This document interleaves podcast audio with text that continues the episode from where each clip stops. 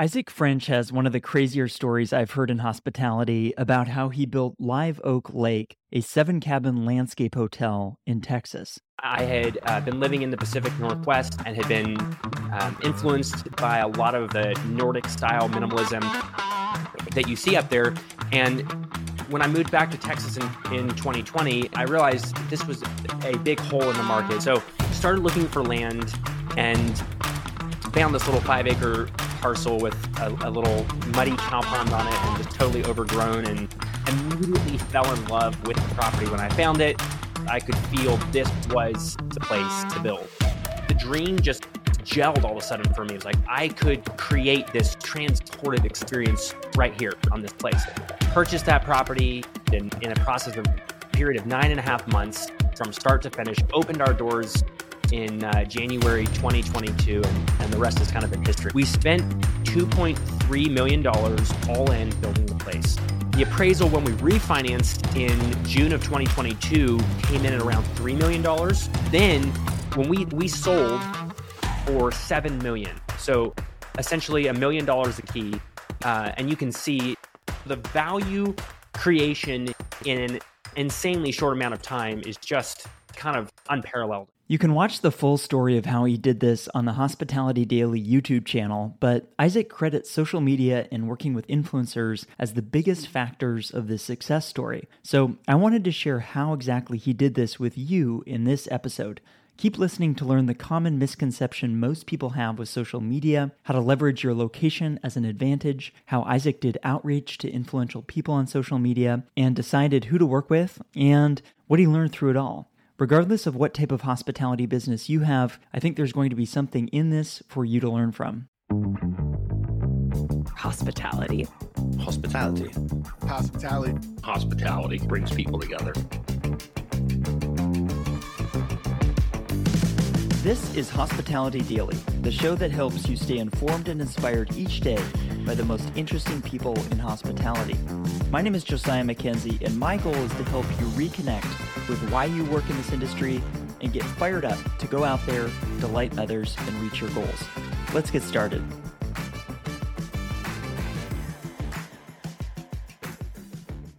So, a lot of people ask me, how do we do social media? Tell us the magic secret sauce or give us the band aid for our problem of why we're not getting bookings.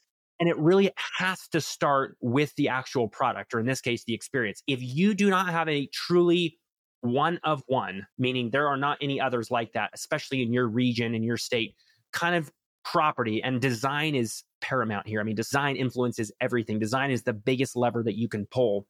If you do not have that property, no amount of money that you spend is ultimately going to create that value. You may be able to, in the short term, get a lot more eyeballs, but you're not going to create those long term word of mouth, just wildfire type of enthusiasm in your guests.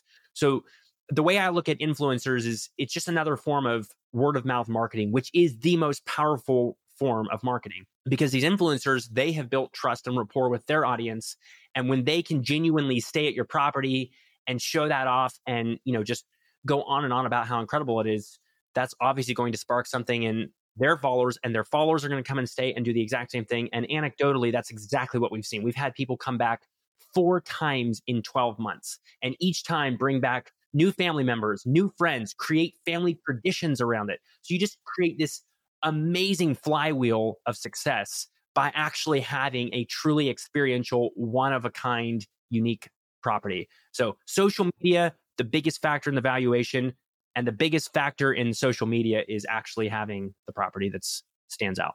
I appreciate you breaking that down because, as you pointed out, the media landscape is constantly changing.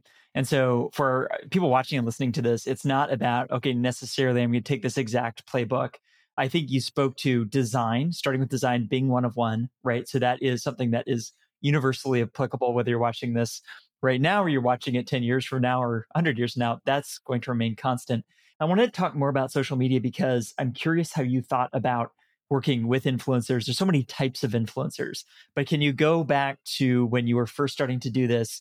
How were you thinking about this? Absolutely. So, as far as travel influencers, I didn't even know these guys existed prior to actually doing this. So, when we got kicked off, one of my friends told me about an account in Dallas, which is one of our target markets. It's an hour and a half away from here. One quick note on that I have to say when you're looking for a property to invest in, to build your experiential hospitality retreat on, this is really important to find the right location, right? And there's a whole hierarchy of factors, which I've outlined before. But the number one most important is your proximity to the right population and demographics. Where we are here in Central Texas, and I'm just showing all the cards that I have, there's already plenty of people coming to build stuff here, anyways. But it's a perfect example of this. There are plenty of others, and I could list them. But the reason for that is we are within two and a half to three hours of 20 plus million people between Dallas, Fort Worth, Houston, San Antonio, and Austin. On top of that, and there's a ton of GDP. I mean, there's like some insane amount of GDP represented in, in that entire area. On top of that, Texas is not the most beautiful state. So the fact that we're creating an outdoor theme, you know, nature oriented retreat that is actually beautiful, that is transportive, that when people step onto the premise, they feel like they're in a different world. It's the perfect recipe to attract like a magnet all of these hungry travelers that want to take a two or three day staycation and on top of that, too, I guess another factor is Texas is a huge state. So you typically have to travel a long ways to do that. Look for population bases that are large, I would say 500,000 plus, but then get away from that. One to two hours is a great distance to be away from that. And there's a whole lot of other benefits to building in nature where, you know, it's cheaper land, there's less regulation and all of that. But anyway, I, I wanted to tag that on there as an important bit of advice for choosing a location. As far as the travel bloggers, there ended up being like five or six big accounts in Texas, I think actually kind of for the same reason that are trying to capitalize on okay, what are cool destinations and experiences that we can highlight for our audiences for them to go and do. And I just happened to get really lucky with the first one, which was a really good one. So I paid them $900 just this account called Dallasites 101 and that first one, they didn't even come out and stay. I just sent them photos of the property. I mean, we had just launched, the grass hadn't even grown up. So it, it didn't even look as nearly as pretty as it does now. We got $40,000 of direct bookings and about 5,000 followers in one week from that giveaway that we spent $900 on. So I was like totally obviously convinced that that was the right channel to market to. So then it was just following the, the crumb trail and then connecting with other property owners in the state that were also beginning to utilize this marketing channel. So there were probably about 30 or 40 different individuals that I worked with in that first six month span. And about 50% of those yielded no results, to be totally honest. Some of which I had paid, others which I had given away free nights, almost all of which I had given away free nights to so there was a definitely a learning curve of figuring out who is real here you know there's some obvious things that i should have known but i learned along the way of being able to detect a fake audience with no engagement or other obvious signs that i shouldn't work with them and that's where really leaning into my growing network that i was developing with these other owners was extremely valuable because it's actually not that big of a the world is pretty small especially in your region of experiential hospitality retreats and so by offering value and reaching out and forming these relationships with these other owners that was really valuable. But the return on investment from you know just even the handful of the 50% that did yield results maybe only 10% were massive results that really moved the needle. And of those i mean it's so overwhelmingly paid for all of the other mistakes. I just gave the numbers. I think i spent about $40,000 on all of that. And you see the value creation in building that that audience Again, I could have applied the same recipe to a property that was pretty humdrum, commoditized, average Joe kind of house and would not have seen anything close to that. Wouldn't have seen any results probably. So, what did you learn in terms of working with these influencers though? Because if I look on YouTube, there's a whole list of videos that have a million, two million plus views of different people who have kind of, you know, interviewed you, stayed on property how did you work with these people? Was there kind of like a set process you had, or just let them do their thing? I'm kind of curious what you found worked and didn't work. So that's interesting. Actually, the videos that you see on YouTube, there were a couple big videos like Shelby Church, who has a pretty big following, mm-hmm. and Codie Sanchez. And those were almost more business oriented, like from the investment perspective of the property. Those did not generate maybe any guest stays. So Instagram reels and giveaways are what actually grew the brand for Live Oak Lake. But those did come as a result of, again, the flywheel of just all the success that was building. So it compounds very, very quickly. And in my case, opened up a whole new avenue for me to share kind of the under the hood, behind the scenes tips and tricks and strategies for how to create this property, just candidly sharing from my experience, which was a whole nother avenue that we can explore. But with the Instagram influencers, it was either in the early days, I was DMing probably no less than 20 to 30 of these every single day in wanting to work with them because I saw the value in it. And I was spending an hour or two a day every single day DMing people, watching what other creators were doing, just trying to learn. And I think that's such an important lesson. You've got to be willing to experiment with whatever you're doing, but especially with marketing to actually see results.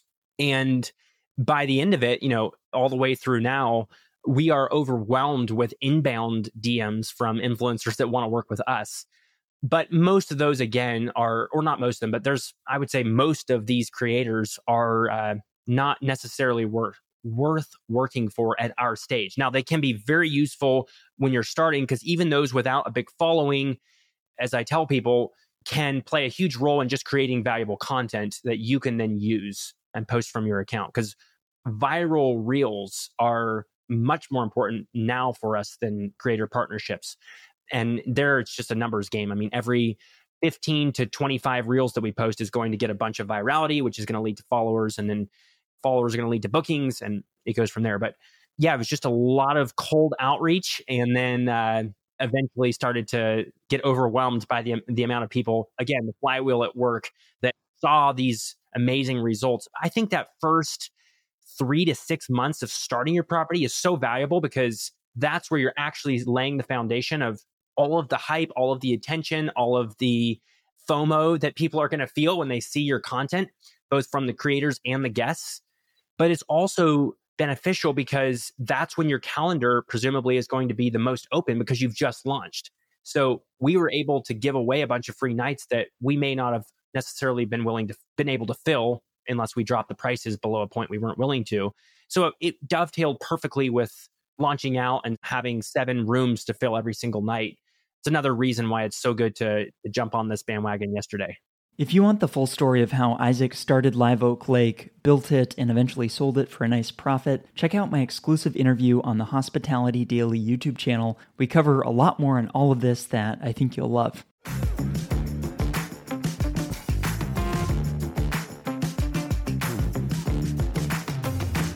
Before we go, I want to let you know about a few more things. First, if you haven't done so already, subscribe to this podcast on Apple Podcasts, Spotify, or your favorite app to stay inspired each day by actionable insights from the most interesting people in hospitality.